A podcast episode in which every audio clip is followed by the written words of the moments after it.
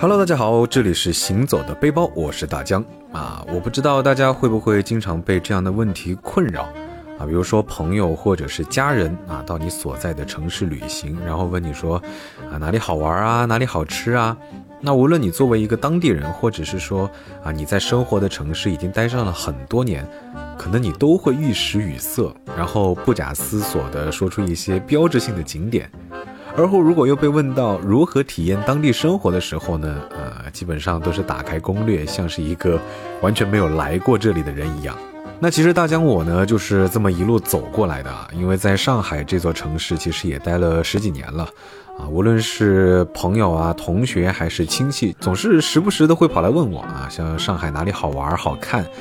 然后呢，我可能就会像报菜名一样啊，什么外滩啊、南京路啊、豫园啊、城隍庙啊等等等等，一路的罗列下来。不过最近有朋友问我，一般在上海生活的人平时都是怎么逛上海的？说实话，真的有一点点被问懵了的感觉啊。于是呢，我也是心血来潮，想看看老上海和新上海们平时是怎么逛上海的。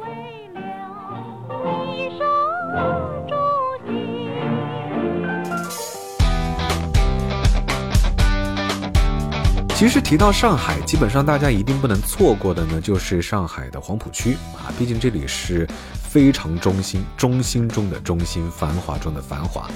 这里的外滩啊、淮海路啊、南京路啊，其实见证了上海几十年的风云变幻。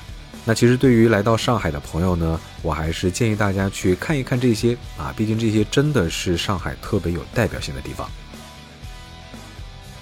当你完成了走过了外滩的外白渡桥，夜游了黄浦江，吃过了城隍庙的小吃，看过了田子坊里面的石库门呢？啊，下面大江就带你们逛逛有一点点不一样的上海滩。其实，在人民广场啊，除了可以吃炸鸡，还是能够在附近找一找老上海的影子的啊。比如说，我们接下来要带大家去的黄河路。刚走进黄河路，你可能会被一股带着浓浓奶香的味道吸引。那随着香味寻过去呢，看到排队的人，你就应该找到地方了。这里呢就是国际饭店西饼屋啊，这里的招牌呢就是蝴蝶酥。虽然和现在的西点屋的门脸以及甜品的包装相去甚远，但是相信我，一点都不影响它的味道。浓浓香甜的黄油味，一口咬下去，非常的酥脆。那如果你吃过了城隍庙的小笼包，那也不妨到黄河路上试一试这里的鲜肉小笼、蟹粉小笼、虾仁小笼，啊，相信也会有一番如老上海一般的体验。当然，除了吃，这里也是汇集了不少的历史建筑啊，比如说大光明电影院。那作为老牌的电影院呢，虽然经历的翻新，但是从设计上还是可以体会到一座历经历史、洗尽铅华的电影院。而这座电影院呢，也是源于乌达克之手。啊，熟悉上海的朋友呢，一定知道乌达克对于上海这座东西方交融城市的意义。甚至有人说，乌达克的设计在上海这座城市里面留下了历史的水印。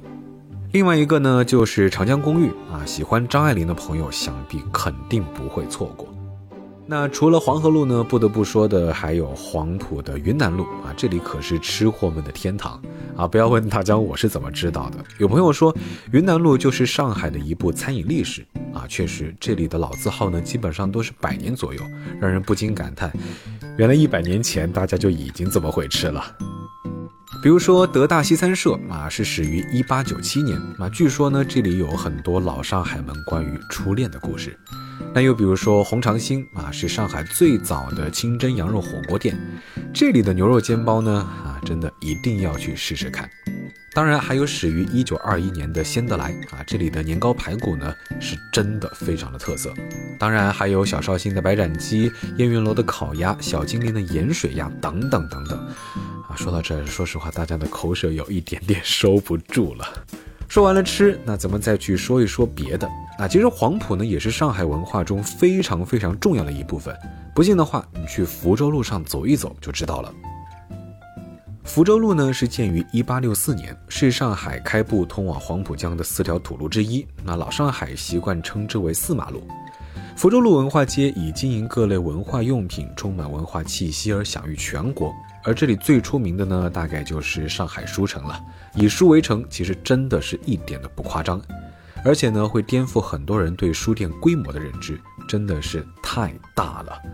很多可能其他城市不太好买的书，都会有朋友托我去上海书城找一找啊，几乎没有走空的时候，也是相当厉害了。那说到人文历史呢，你一定不能错过的，当然还有上海博物馆啊。上海博物馆的结构呢是方形底座配上圆顶啊，是取的是天圆地方之意。这里呢汇聚了青铜、陶瓷、绘画、书法等藏品啊，有文物界半壁江山的名号。镇馆之宝大克鼎，有兴趣的一定要去看一看。反正呢，我是去了很多次，大概除了吃，逛博物馆也是我的一大爱好。毕竟呢，博物馆都是免费的。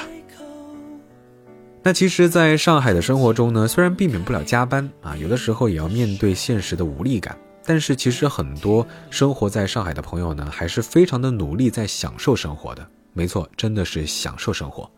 像我认识一个朋友，他平时很少买衣服，过得还算比较节省。但是呢，买一张三四百的音乐会门票，偶尔去看一看一两百块的展，真的是一点都不心疼。大概呢，他其实代表了一部分经常会去到上海大剧院、上海音乐厅和上海美术馆的朋友吧。按照他的话说呢，生活有的时候可以剥夺他对物质的追求，但是呢，不能成为禁锢他精神世界的牢笼。没错，说的真的太文艺了。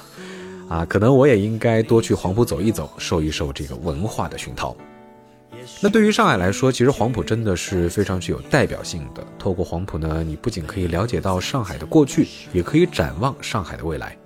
过往与现代的交织，大概也是黄埔的一种气质。那今年呢，也正好是中国共产党建党一百周年，而上海黄埔的中共一大会址呢，正是这段伟大的历史的出生地与见证者。